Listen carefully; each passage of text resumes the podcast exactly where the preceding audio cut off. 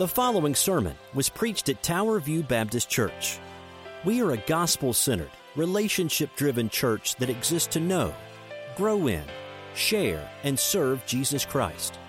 We do all this for the glory of God.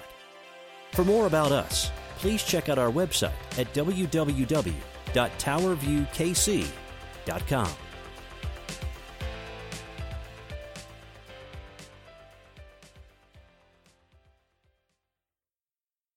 Invite your attention this morning to John chapter three, John chapter three and verse thirty, John chapter three and verse thirty.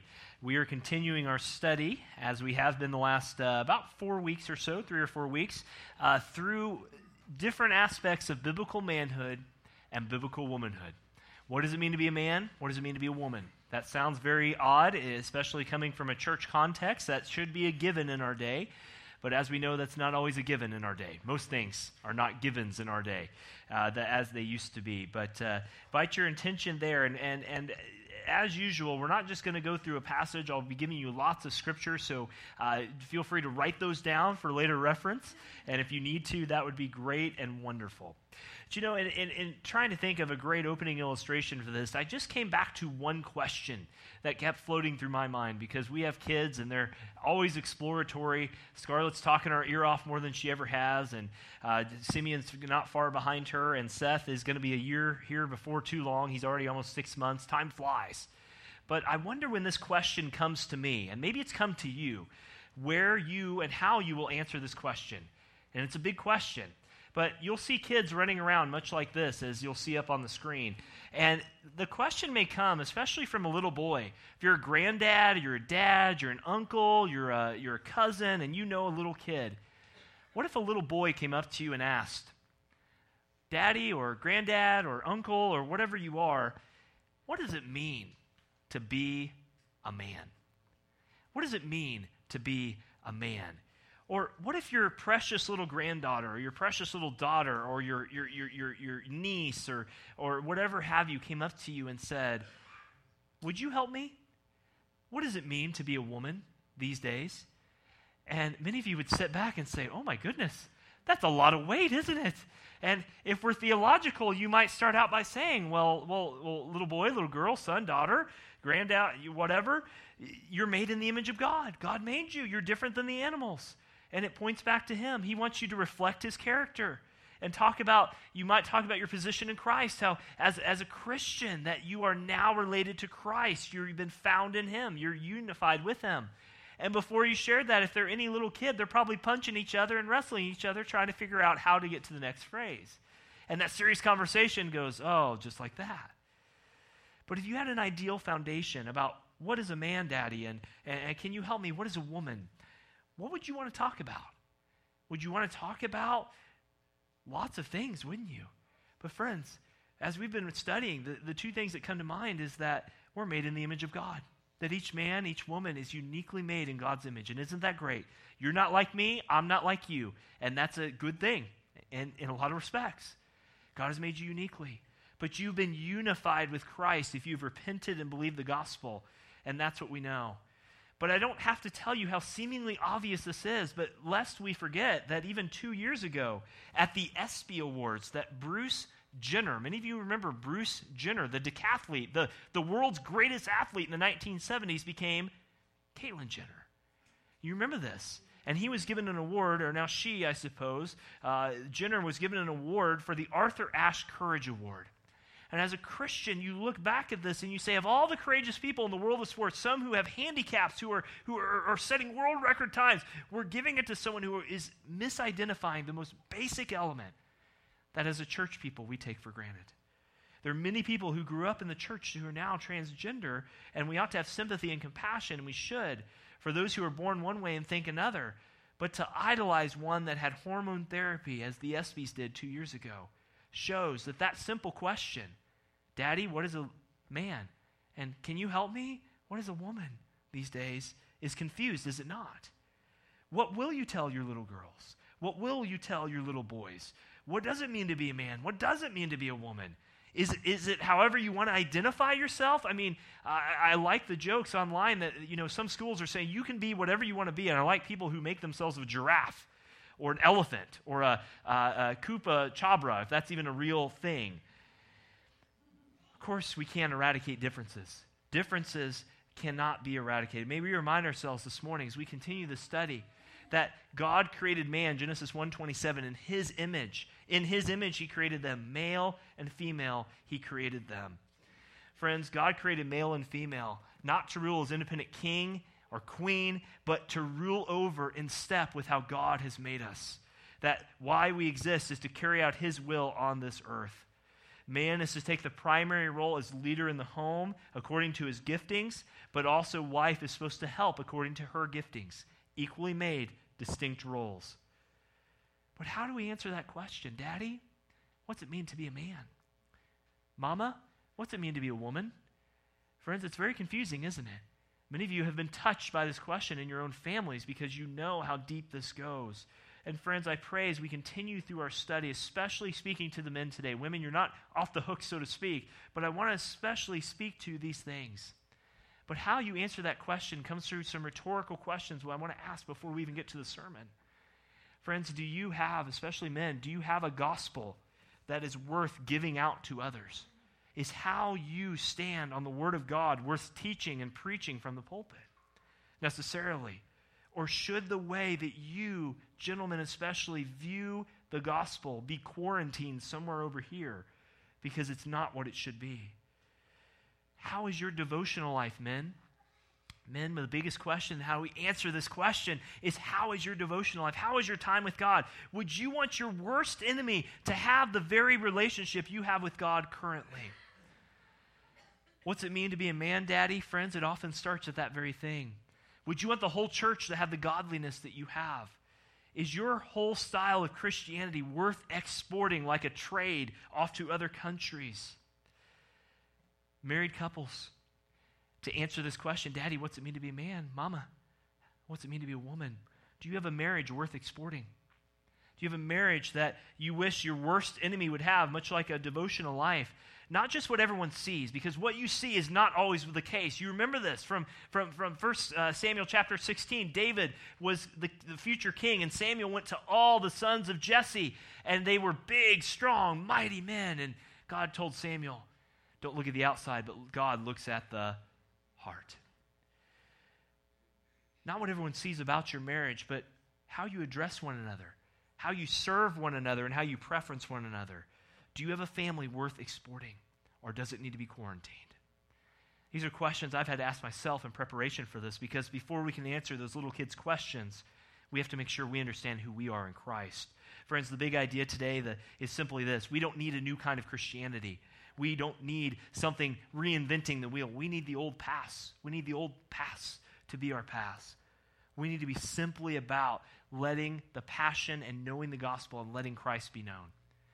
That's what a man of God does. That's what a woman of God does. You say, Darren, well, that, that's easier said than done. I mean, I'm not perfect in this. Friend, no one said you need to be perfect in this. You said you need to be faithful. That's what God reminds us about. So as we study, as we look at this, we're going to look at one question and three statements this morning. One questions and three statements this morning. And men, I especially want to talk to you because this goes back to especially men, how we lead in the home. Even if we're, uh, you know, if we're a widower, even if we're, it's been a while since we've had kids in the home, or if we do presently, whatever our situation, or we're single. Men, do you know, and we're going to look at this, that you are a product of paganism? That how we answer that question, Daddy, what is a man, is often more informed by our culture than what is said about in the Word. And I also want to look at, women, we're going to get to you the next couple weeks, but men, especially this morning, a biblical man has a great love, a great passion, and a great commission. Before we read John three thirty, just one verse or kind of a launching pad today into this study, I want to remind you that getting this right is so important. What is a man? What is a woman? It affects how you understand God. It affects the gospel.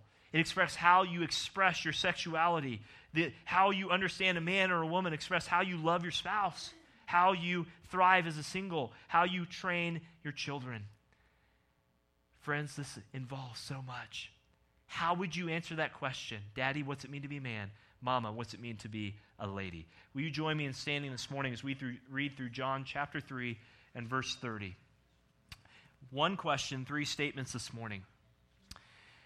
May this be your prayer No matter where you're at in this journey, maybe you're a non-Christian visiting, thank you so much. We'll, we'll speak to you a little later on in the service. But especially if you are a Christian here, would you make this your prayer? This is John the Baptist speaking. This is him uh, talking about Christ. But friends, this is the prayer of every biblical man especially, and every lady.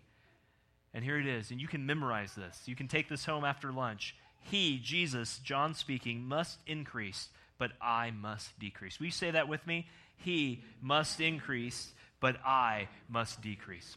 Let's pray.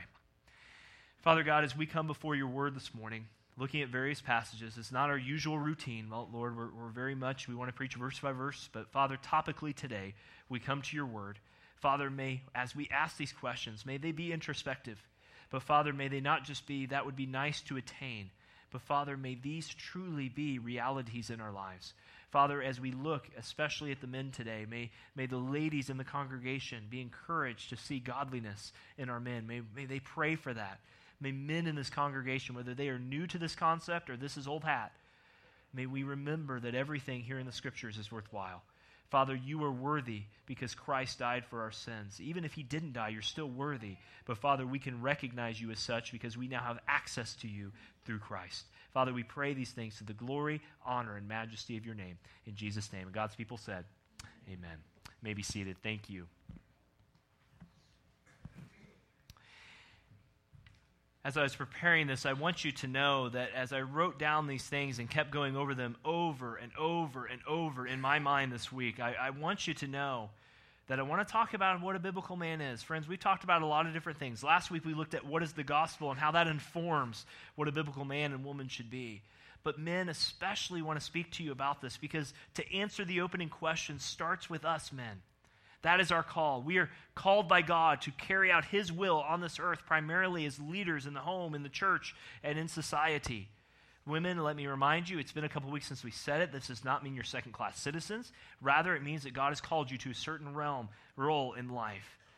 But men, do you realize that you are a product, that I am a product of paganism?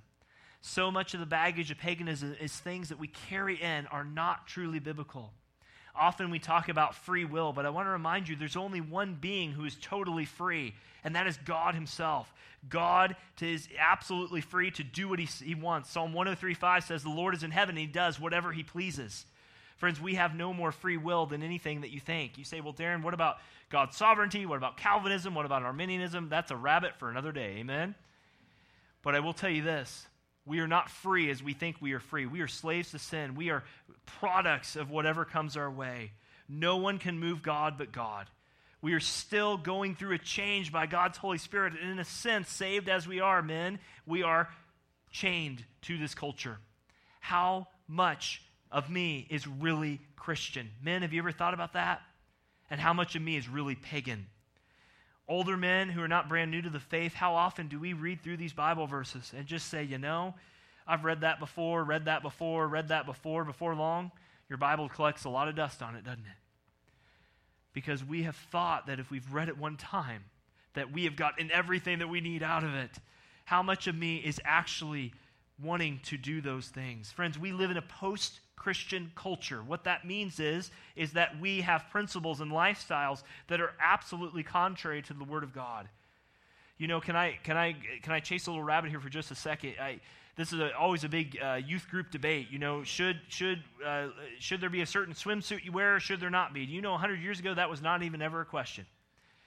That sounds funny, isn't it? Some of you who remember even one hundred years ago, some of these things that come up today, and, I'm not, and we're not going to get into that debate from the pulpit. That's not the purpose. But what I'm saying is over time, friends, we used to live in a moral, cultural, Christian Protestantism culture, but that has faded away for many, many years.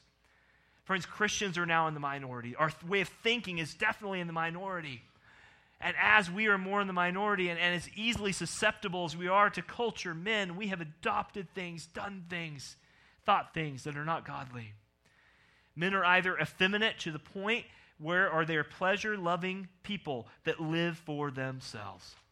Friends, it is a great reminder in this very first short point that what you live and believe is largely shaped by whom you fear. Everything in your life is fearing something. you work a certain way at work because you are afraid of the annual review at the end of the year. And that's a good and healthy thing. You should work hard to the Lord, but not fearing men as people pleasers, Colossians says, but fearing God, who is your master. What you fear informs how you live. If you fear the I R S, you're going to hide every every sort of taxes that you can from the I R S, even though uh, God says, render unto Caesar what's Caesar's. If you fear, uh, I remember fearing baseball. I hated baseball. Those balls come at, se- have you ever thought about this? Someone's throwing a ball at you seventy miles an hour at your head. If that doesn't make you squirm a little bit, it should. And so I remember that. And my dad was so, uh, you know, we uh, he wanted me to hit the ball so much, but I would just stand in the back corner of that that little box, and I would just say, strike one, strike two, strike three. Yes, it's over. Let me go sit down. Praise the Lord. Because I feared my dad. I sure did, but I also feared that baseball more than I feared my dad, because I knew if that thing hit me, it's going to hurt. My dad can, my dad'll, my dad'll forgive me. That baseball won't. That welt will stay with me. Whom you fear really does show what's there. Men, as we've talked through especially what a biblical man is, I pray, I pray that your desires, our desires, are, and hopes and dreams are shaped by God's Spirit and His Word. You know, what if your son came to you and said, what's it mean to be a, a, a man, Dad? Fathers, grandfathers, would you be okay telling them that it's okay if, if God calls you to go be a missionary somewhere and you die for the sake of Christ, that I still love you? But what about college? What, what about the four-year plan? I mean, you got to get a good job, you got to get a good education, you got to do all these things. Gentlemen, if that's our view of how we should raise our kids, then we are fearing more of the future than we realize. Some of you may have people come to you. Some of the greatest restrictions to missionary activity in the world are parents who have a greater ideal, they believe, than God has a plan for that young kid's life. Whom you fear shapes who you fear or what you fear. Men, would you pray as you lead, as we've talked through and as you'll hear over the coming weeks, that your fear would be the Lord. We trust not in chariot. You want to know my political stance? I trust not in chariots or horses, but I trust the name of the Lord my God. That's what we know. And men, that's the same when you answer that question. What does it mean to be a man? Men, would you repent, as I've had to this week, of pagan thinking in ways that we have been men? That if I just provide for, for my wife, that I've done everything to care for her and my kids. That if I just put food on the table, boom, I've done my job. Let me go sit and, and watch T V or, or internet all night and be how it is. I've had to repent of that. Men, I don't know what it is for you. You have different things in your life at different stages, but one thing I do know is that you are shaped, as am I, by this culture. So what does a biblical man look like? Let me give you three aspects, okay? We'll go through these quickly. This is not a deep study. This is not This is not going to rival uh, some people at the seminary, but I want this, men especially, for this to speak to your heart. I can't change your heart. Only the Holy Spirit can. But I pray that as you look at these things, that you see and ask, is that me, Lord? If it's not, make this me. What is a biblical man? How do we fight paganism? First thing you do is a biblical man has a great love. A biblical man has a great love. Men, have you ever thought about when your wife and your kids or your, your grandkids look at you and they say, what is it about him? What do they see? Do they see that you love the Lord your God with all your heart, soul, mind, and strength? Uh, that they see that you use your strength more than just a weekend getaway, more than just getting the best new toy, more than whatever it is? Do they see that your mind is focused on the best for them? Do they see that your heart wants to, above all things, glorify God? Men, do you have a great love? You do. If you're married, you have a great love. You've married the love of your life. But men, do you have a great love, a strength that you will they will see you use your strength for God instead of a vain pursuit? You know, I think of William Carey, the great missionary to India. He spent over seven years waiting for the first person to come to Jesus Christ. Wow. We waited thirty for a Royals championship, and you were still on the edge of your seat. Seven years for someone to come to know Christ. And you know, his wife, bless her heart, she had so much trouble. You can read all about this when they transitioned. Nelson, I knew I'd have trouble with this thing, and here I am. So we got it fixed, I think. But do you know, his wife had so much trouble. What are we doing here? What are we doing here? And he kept reminding her, the Lord has called us here. The Lord has put us here. And his wife would often question everything that he did. But one thing she could not question is that he was zealous about the love of God. He cared for his family. There are some people who are so zealous to do ministry that they neglect their family, and that's not what Carey did. But he was so enamored when that one person came to Christ. His heart rejoiced, and his wife could then look at him and see that all that he was trying to, to show their family with was that he was trying to love the Lord his God with all his heart, soul, and mind, because God was his great love. Men, do you love God so much that you're tired? I don't want to tell you what's wrong and not give you solutions. So how do you love God so much that he's your great love? It's not by pulling yourself up. Only one way to do this is even when you don't feel like it, men, you remember that God is your strength. You know, I'm married to a wonderful woman for almost a decade, and even she has imperfections. And wives, you know you have imperfections too, but uh, my wife and, and, and, and men, all of our wives, what, and we're not always compatible, but one thing I can say is I've come to love Natalie more than ever because I've seen her more out, out of God's eyes than anything else. My love for her was not based necessarily on what she does for me. I'm learning day and day and day. It's based on what God is forming in her. Friends, I know more about my wife now than I've ever known. More about Oklahoma, praise the Lord, than I've ever known before. But I love her, and I care for her. And if you are truly saved, man, the more you will love God, the more you will know about him. Just as your wife doesn't, you don't just say, oh, man, we got married, woo, now I can just go do my own thing. No, the more you know about your wife, the more you want to love her. Is that not true, gentlemen? Your wife is a mystery, amen, ladies? In a good way. But at the same time, the more you seek to chase after her in ways and things, how she thinks, what she does, friends, is the same way, men, especially in your relationship with God. Men, how do you love God to a great love? You love him because you know more of him. You love him because you're not satisfied just because you took a class one time or you did a Bible study one time or whatever it is. That's why we need to be reminded that we need to take advantage of every opportunity to know Christ, to think of Christ, to speak of Christ and reflect Christ, as you'll see up there on the screen. Men, that is your great love. Your great love is to make Christ known in your family, to make Christ known in everything that you do.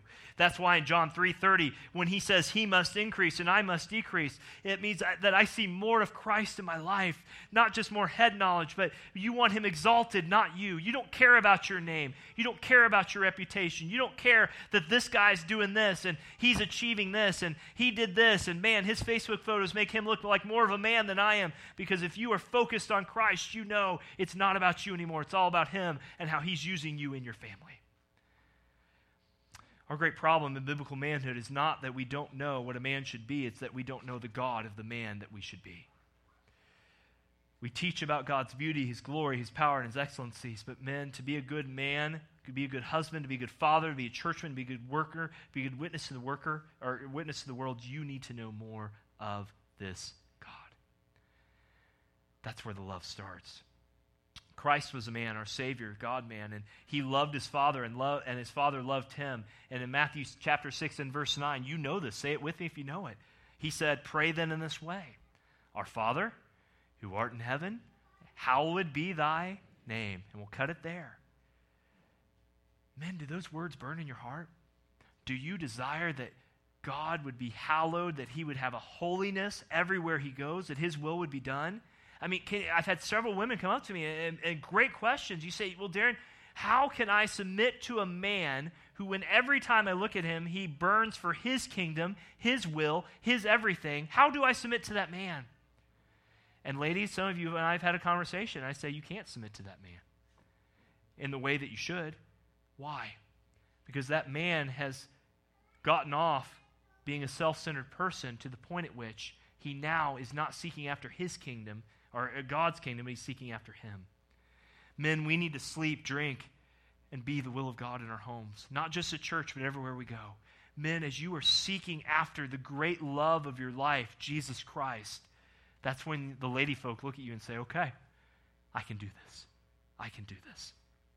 Matthew six thirty-three, but seek first his kingdom and his righteousness, and these things shall be added unto you. Men, is your great love to make Christ Lord of your life and make him known wherever you go. Let's look at a second aspect. Biblical man also has a passion. Biblical man also has a passion. Friends, do you desire to be that man who seeks first the kingdom? I, I pray that you are. But one thing that we have so gotten in American culture, we've gotten to this place in preaching in general where we say God loves you and has a wonderful plan for your life. Man, do you realize that that wonderful plan for your life sometimes is not what you thought it would be? How many guys, when they're eighteen years old, think that they're going to end up changing diapers for the rest of their lives and working at a what seems like a dead-end job for the rest of their lives? But you know what? Godliness is formed in every one of those stinky diapers. Godliness is formed in every one of those dead night shifts when no one else is around and it's just you and God, and, and that's all you got. Friends, there's a lot of great passions. I was passionate about marathon running ten years ago. That was a that's a unique stage of life, let me tell you. A lot of miles, a lot of hours, a lot of things out there. And I remember thinking, and I, you've heard me say this often, if I could just do this, this lady's going to really like me. If they can watch me run twenty-six miles, yes, I'm going to get a wife. That's how it works, right? Amen? That's how it works. And I remember being so passionate about marathon running that even in seminary, the, the marathon running overtook my relationship with God. It overtook my relationship with my studies God gave me, my job, even my family. And I remember being so passionate that I'd spend hours on the road, and I was in the best shape of my life. I could drop miles, you know, four hundred thirty miles in the middle of an eighteen-mile run and do that by God's glory. But God had to remind me, Darren, what is your passion? Is your passion to run so hard and so fast that some lady's going to look and say, oh, wow, where'd you come from? Oh, I just ran eighteen miles. Or is your passion that Christ is everything that you do? Men, we often get so passionate about our hobbies, don't we, that we forget that sometimes the greatest hobbies that we have are the things that we need to get rid of most. Men, what is your great passion? What really is your great passion? The Bible is very clear that in all of our preaching, God does love us. He does have a wonderful plan, but that wonderful plan may not fit the American ideal. Because men, the great passion you should have is the pearl of great price, Jesus Christ. If your passion is not set upon making Jesus in every aspect of you have, then, then, then you have nothing. Sell all you have and let nothing stand in the way. You know, big fellas in here, and we have some big muscular fellas in here. You know, any one of you could take me out at any point. I think you know that, right? I'm not as fast or as strong or as enduring as I used to be, for sure. But you put me in a lake. You put me in Smithville Lake just up the road, and I can't swim. That's an honest confession. I can't. I can't swim to save my life. So if I'm drowning and you big fellas are like, let's go save the pastor, you know what? All three of you are going to come out there. And there's going to be so much fear and desperation coming from me and adrenaline that by myself I might drown all three of you. You couldn't pry me off with a crowbar. Why? Because I'm dying, and this is the third time people are trying to help me, and I'm not going to let go. Even if the thing I'm holding on to will sink, I'm not letting go of you. We're going down together, big men.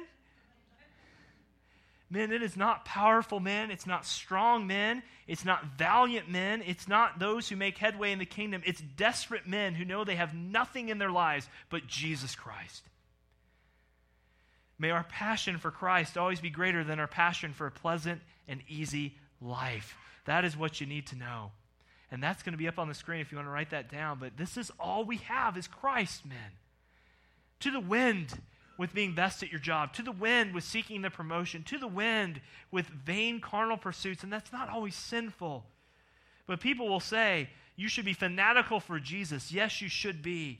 And there's a proper way to be fanatical. And but anyone who has true knowledge will be fanatical in the eyes of this world. Men, if you want to be the men God's called you to be, you can't be half-hearted about Jesus Christ. He can't just be something you do on Sunday and you leave everything else to bear. That's why when John says, he must increase and I must decrease, everything goes back to that. First Corinthians ten thirty-one, whatever then you eat or drink, whatever you do, do all to the glory of God. Men, do you have a concept of eating and drinking water to the glory of God? Is it possible to drink a glass of water to the glory of God? Boy, if you were outside yesterday, you would believe it, wouldn't you? First hot day we had, God be praised. There's some water. Do your children, do your grandchildren, men, sense that in you? Is there a wildness? And I use that word, wildness, in the sense of biblical restraint, yes. But is there a wonder about your Christianity? Or do you remember that everything that you do has a point to what you do? Friends, God said that those men that would seek after him, John four thirty-four, Jesus said, my food is to do the will of the Father who sent me and to accomplish his work. Jesus was tired, men. He was thirsty. He hated. He was hated, and so many things. But in America today, we are so prosperous. We are the most prosperous Christians ever to live on this earth. Do you realize that? You can go to any bookstore. You can go to any Christian conference, and it's all about we're empty. We need something new. We need something to feed us. We need all those sorts of things.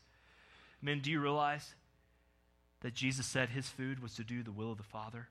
Because you are new creation, men, you've been walking now in the newness of life. It means they can give you the whole world. They can give you all the riches. They can give you all the ladies. They can give you all the wealth. They can give you all the fame, and you can still be as empty as a water bottle on a hot summer day sitting out in the parking lot. You've been too high a creature now to be satisfied with such lowly things. I mean, let me put it, let me put it this way. You know, if, if there was a man, that, let's say there's a, a short little guy, three feet, three feet tall, twenty-eight pounds, and he comes up and says, Darren, I'm going to fight you. And for once in my life, I'm like, all right, bring it on.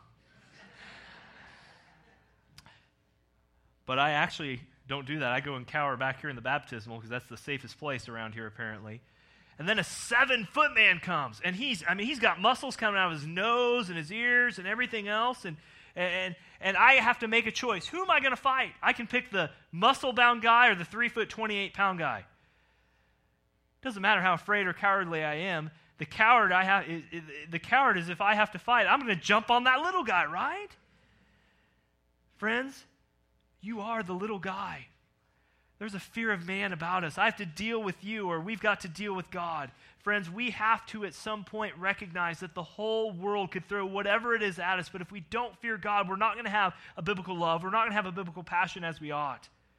Christianity is not just a bunch of John Wayne shooting around, shooting them up and killing. Friends, if the whole army came against God, it's like a gnat against a granite wall. Men who are passionate biblically aren't just flying off the handle. It's not just revving them up. It's not just like, all right, man, give me a chest bump right now. Boom! It's not like, let's go, guys, come on. That's not what biblical manhood is. Biblical manhood is knowing that Jesus so died for you that you're willing to give your greatest passion only for him and to your wife and to your kids if you have them, your grandkids, whatever it is, your church. That's what it is. You can get revved up for a lot of things. You know, if you go, if you ever go to a Chiefs game and you're not revved up, I don't know what to tell you, right? You go to a concert and you don't feel the, the bass and all that stuff. You should get revved up. Rockfest Dave, as we were talking about, all that stuff. What's a biblical man get revved up about? He gets revved up that Jesus Christ died for his soul. Man, is that your great passion? Is that your great love? Let's go to the last point. It's about knowing God. I want to remind you of that. It's about knowing God. Friends, that's where it's at. Do you have a great passion for that? It is not revving yourself up. It's not trying to be some Superman. It's not trying to be those great things.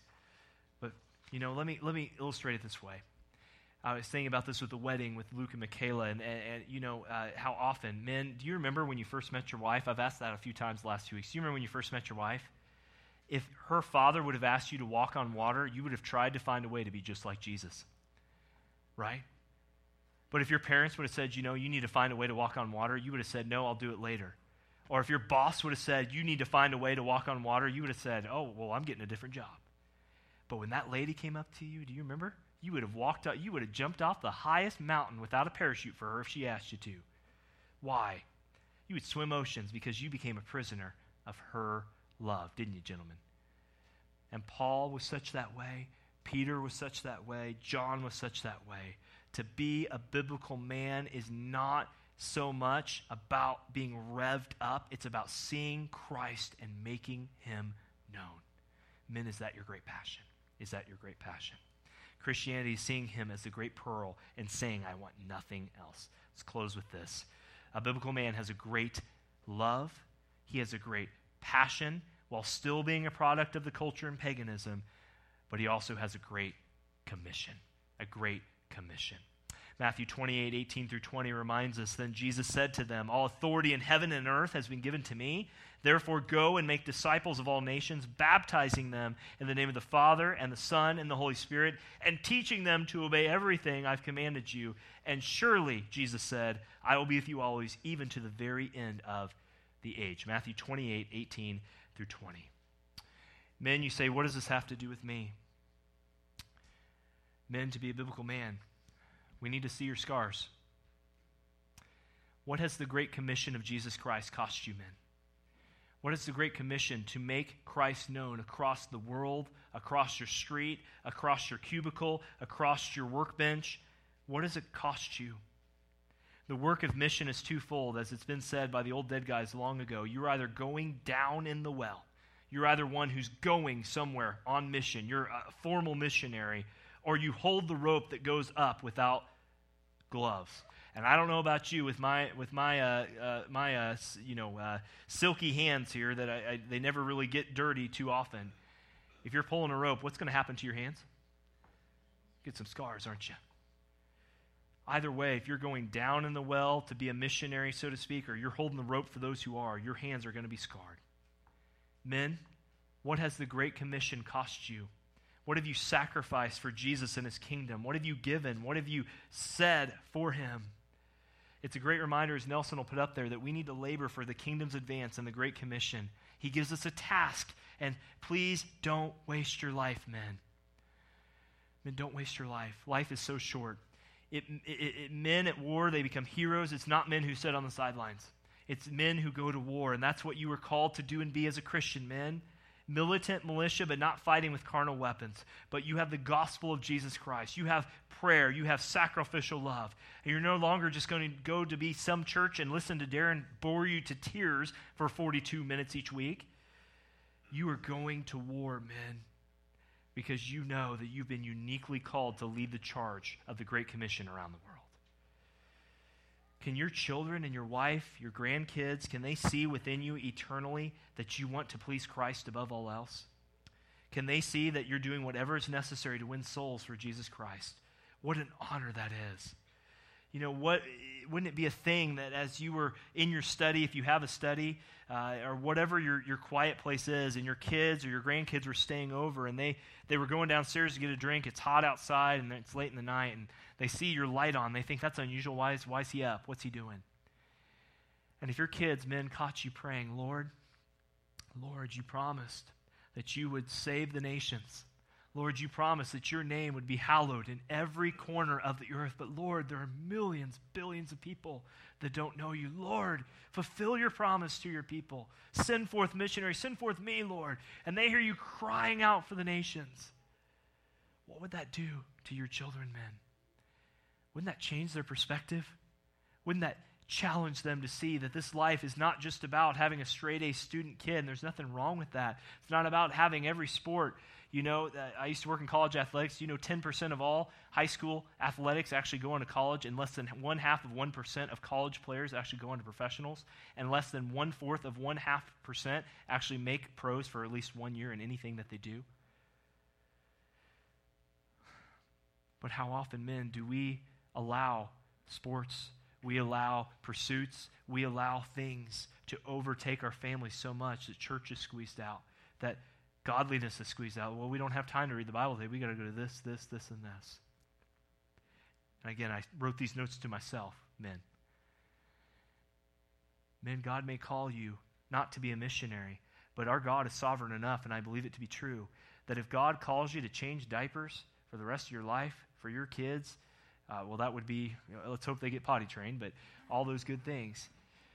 But in all seriousness, if God called you to simply be a faithful man that no one knew your name about, no one knew who you were, no one cared who you were, no one, you weren't on Twitter, you weren't on Facebook, you weren't on the preaching circuit, you weren't on, uh, you know, G Q with, look at me, I'm a godly biblical man, and I, I know it, and, uh, and I'm, I'm going to show it.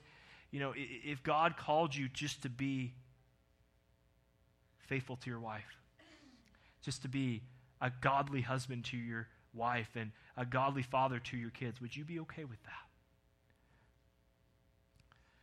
The world will tell you that you have to do this and do this and do this to really be a man, but all God says is take care of my family. Be faithful to your church. Don't be a superstar. If God calls you to be a superstar, great. Look, I, I posted on Facebook the other day, who's my, who's better, Michael Jordan or LeBron James? I don't know if we ever have a debate to that. If God called you at your age to go and be better than those people, then praise God. But I tell you what, it doesn't matter if you're the greatest basketball player. What matters in eternity is, have you shared Christ with all the people in front of you? Is that where you are, men, today? Let me close with a couple application points and we'll close out.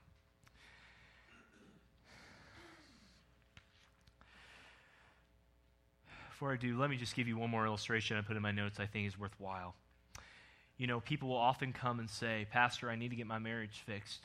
And as a pastor, I have to sometimes, and many of you have been in this position before in other schemes, you have to ask them the question, why? Why do you want your marriage fixed? Why do you want to fight this addiction? Well, because my wife wants me to, or I want to be a good husband, or whatever it is. Friends, that's idolatry. I want a good marriage because Jesus Christ died for me. I want to be a good husband because Christ gave his life for me. I want to be a good father because it's all about him. And if you're an employee and they ask you, why are you such a good employee? Why do you do why do you do a good job? And you say, I do it for him, sir. I do it for him. Who's him? Christ. And they say, look, buddy, if you keep talking like that, you're going to be the first pink slip out the door. You know what you say? If you fire me, it'll be for him.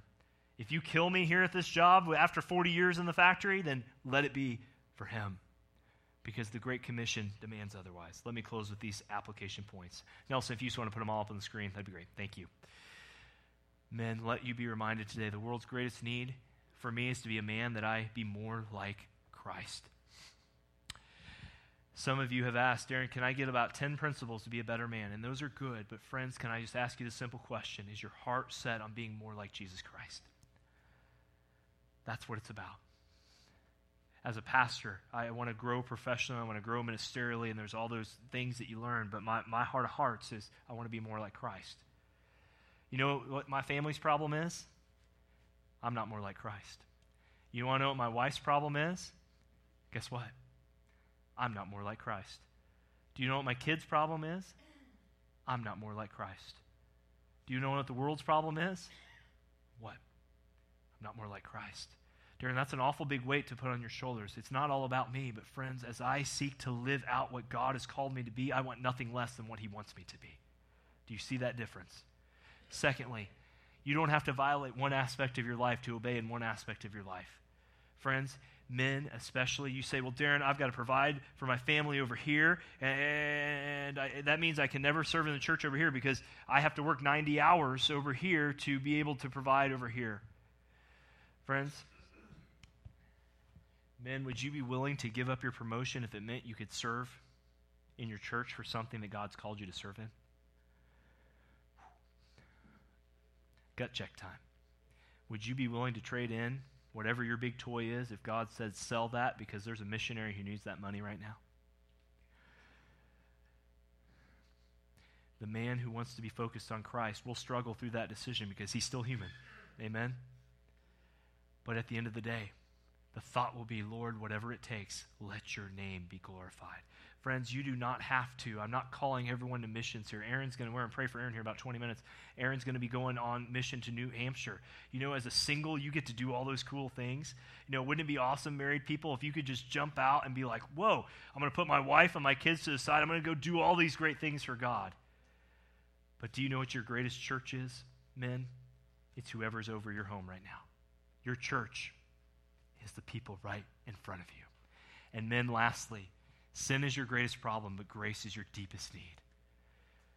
Men, some of the biggest things and hindrances to us living out being biblical men comes back to pride. Throw it on the gospel fire. Who cares what people think of you for being a Christian? Who cares what people think of you for standing for Christ? Who cares? Guys, it doesn't matter anymore. I will confess, as a young pastor, it's often easy to get in the rat race of, well, this pastor's doing this, this pastor's doing that, and God has reminded me time and time again through this study, be faithful, be faithful, be faithful. Men, you don't need to be superstars. You just need to be faithful, faithful, faithful. And that is enough. Let's pray.